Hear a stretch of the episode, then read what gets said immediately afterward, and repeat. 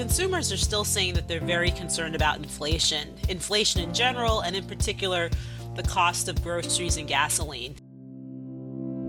You are listening to CEO Perspectives, a podcast by the Conference Board.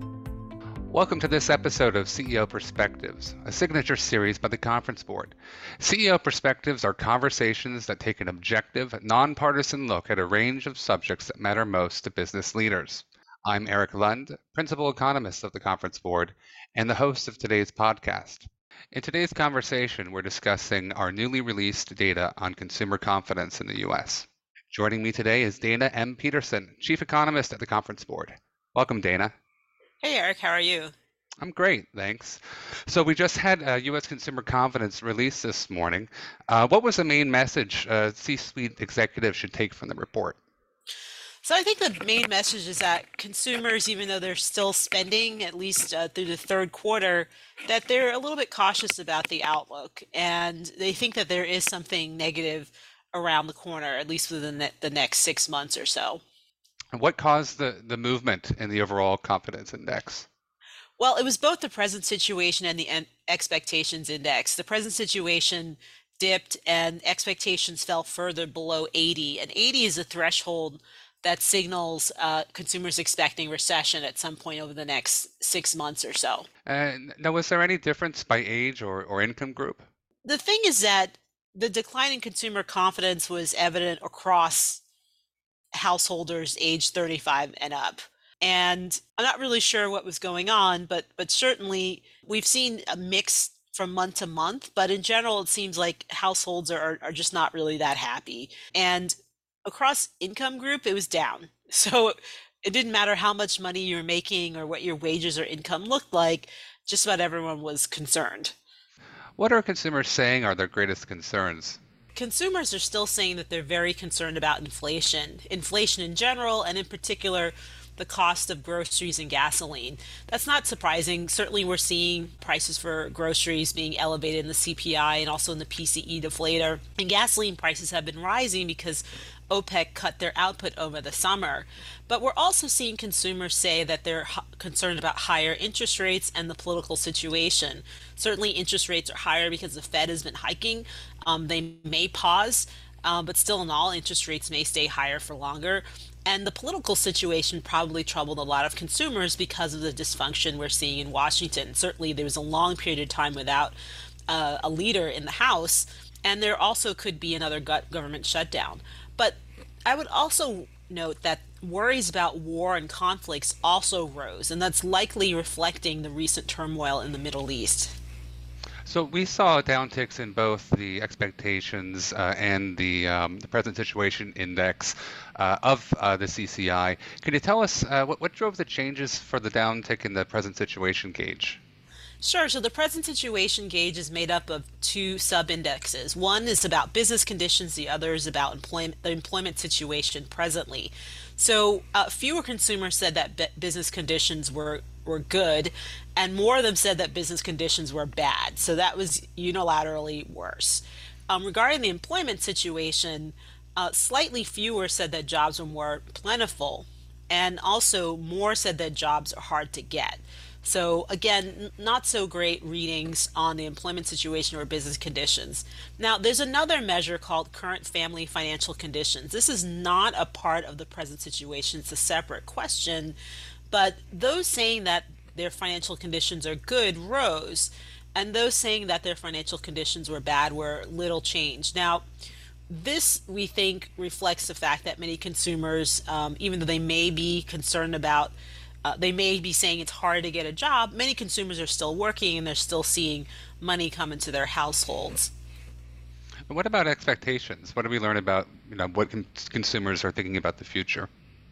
So the expectations index is comprised about of three measures, and um, so that includes future business conditions, job availability, and incomes. And so they were uh, basically skeptical skeptical about all three of these things.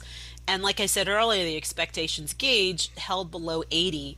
Um, and not asked within the expectations question, but as separate questions, we do ask about inflation expectations. And that actually ticked up in October to 5.9% after holding at 5.7 for the past 3 months. That's the opposite direction of what the Fed would want to see and it's likely again reflecting gasoline prices because the expectations gauge 1 year ahead typically matches or uh, matches the sentiment about gasoline and food prices. And then we also have the expected family financial situation six months hence, and that continued to fall off. So while consumers are saying finances are okay now, six months from now, we don't think so. So they're telling us that they are expecting inflation to go up a little bit. What about recessions? Uh, what, what does the consumer expect in terms of a, a recession uh, uh, in the future? Well, more than two thirds of consumers still said a recession is somewhat or very likely in October. Now, this isn't as high it, as it was earlier this year, but that's still pretty significant when you have that many who are saying that something bad is going to come around the corner. And what about does this pair well with, with what our views are at the conference board in terms of our, our outlook for a recession? Well, you know, Erik, you're responsible for that. And you've been saying that um, we're going to have a recession most likely in the first half of this year. And it seems like consumers are agreeing with you. Um, certainly, the, the first half of 2024 is within the next six months. And basically, they are saying that conditions are going to be worse for them. And also that that's going to mean something that's somewhat negative. But again, we're not deeply below 80. So potentially consumers are saying, yes, a short and shallow recession is in the future. Well, it's nice to hear that we're both uh, in line with the consumers at the conference board. But what about other gauges for recession risk? Uh, what are we learning from those, and are they consistent with what we're seeing from the Consumer Confidence Index? Sure. Well, let's talk about business confidence. Indeed, when we ask CEOs what they think, they continue to say more than uh, slightly above 90% say, I'm sorry, slightly above 70% say that yes, there will be a recession at some point over the next 12 to 18 months, but that it will be short and shallow.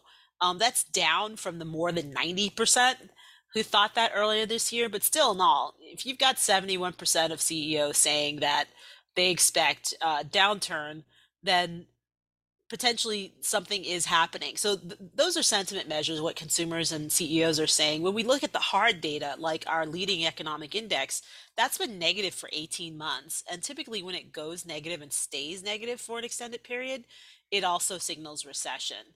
And then one other measure is temporary help employment. Uh, usually, when that's negative, you get a recession, and it's been negative for several for several months now. Well, thanks very much, Dana. We're going to take a short break and be right back with more of my conversation with Dana Peterson. What does the future of work mean for your employees? How will your company navigate ESG? Will there be a global recession? At the Conference Board, our experts translate the latest research and economic analysis into insights and real time problem solving for your organization. Membership at the Conference Board provides your team with an assortment of knowledge from economics, marketing and communications, ESG, public policy, and human capital. As a member, you'll have access to our center experts, member exclusive events, data and benchmarking tools, and peer sharing that will help you understand the present and shape the future. Consider becoming a Conference Board member today by visiting www.conference-board.org. Welcome back to CEO Perspectives. I'm your guest host, Erik Lundh, Principal Economist at the Conference Board, and I'm joined by Dana Peterson, our Chief Economist. So, Dana, uh, we touched a little bit on uh, some of the drivers of consumer confidence in the first half, but let's dig a little deeper now. Uh, so, d- does inflation or interest rates appear to be affecting household buying plans? Well, it's interesting. When we look at buying plans, we tend to smooth it out over six months um, with a six month moving average because it's very volatile. And it doesn't seem like inflation or higher interest rates are, are negatively impacting plans to buy cars or even appliances. And that could be because cars are probably old at this point and many people held on to them for many years and they're still looking to replace them. Also, during the pandemic period, there was a shortage of automobiles due to supply chain disruptions, both affecting production of cars and the chips that go in them. So now there's greater inventory, and you probably see more people out there buying cars.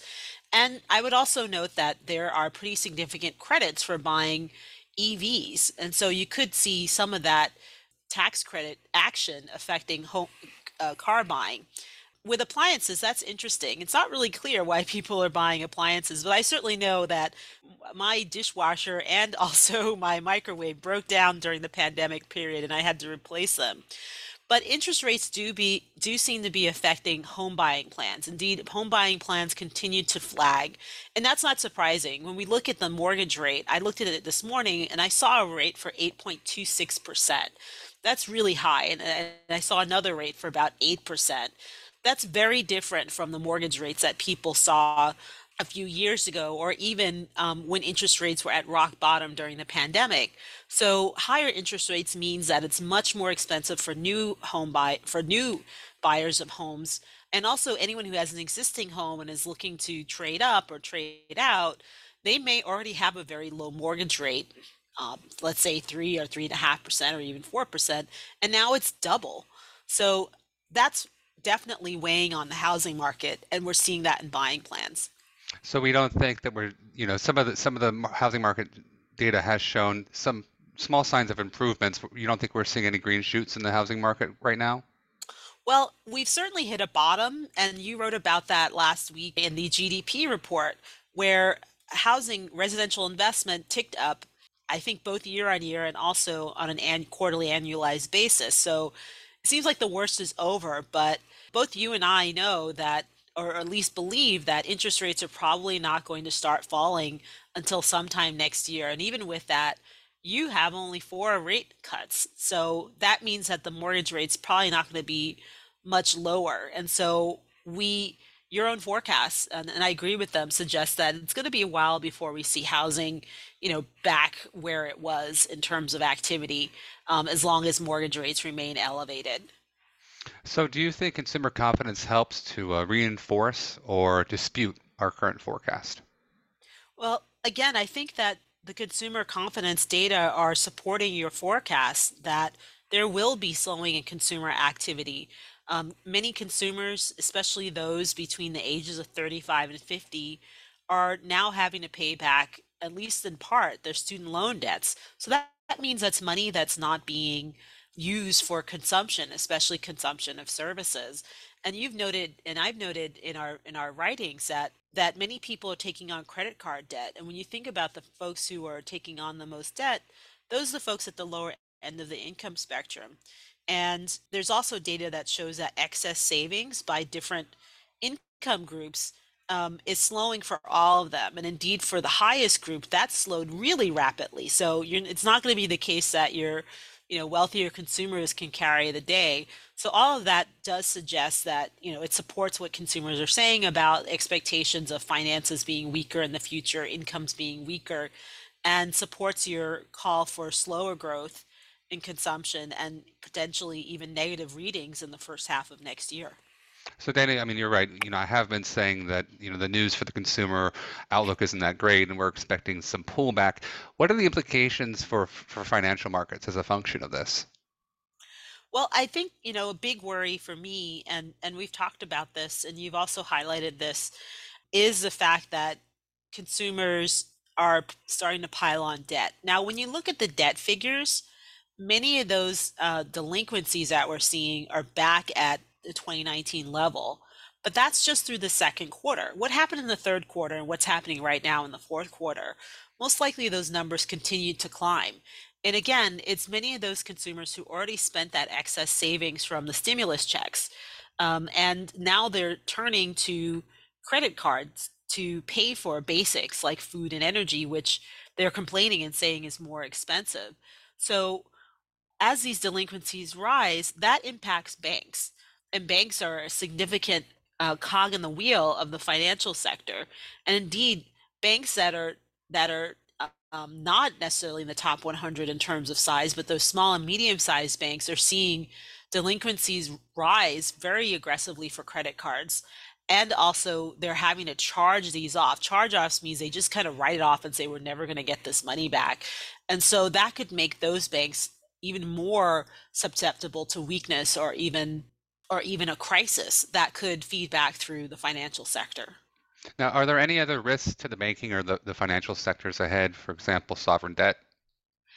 Yes, um, we mentioned earlier the potential for another shutdown. Now, that lessens confidence in markets and in rating agencies and the ability for the US to manage its fiscal house.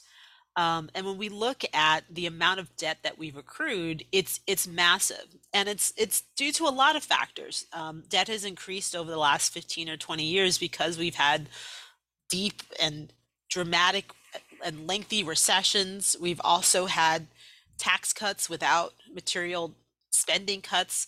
And when we think about net interest, that's a huge portion of what's causing debt to increase. And net interest has has skyrocketed since the Fed began raising interest rates to address inflation. So, with all of that, the treasuries had to issue a lot more debt. And the question is who's going to buy it? Um, we know that Japan and China, who are generally huge purchasers of US treasury debt, are diversifying away from US treasuries. The good news is that other economies are kind of stepping in, especially emerging markets. And you also have domestic buyers. But still, in all, there's just a lot of debt coming online. And there's concerns about who's going to purchase it and whether or not this is sustainable. Dana, thank you very much for, for walking us through the, the latest report and our broader sort of view on, on the outlook here in the U.S. Um, it was great to have you, and, and thanks for joining us today. Thank you, Erik. And thanks to all of you for listening into CEO Perspectives. Every week, we'll be joined by a prominent thought leader to provide insights on the issues of our time. We'll cover the leading topics in economics, public policy, ESG, human capital, and more. Please share CEO Perspectives with your colleagues. I'm Erik Lundh, and this series has been brought to you by the Conference Board. You have been listening to CEO Perspectives, a podcast by the Conference Board.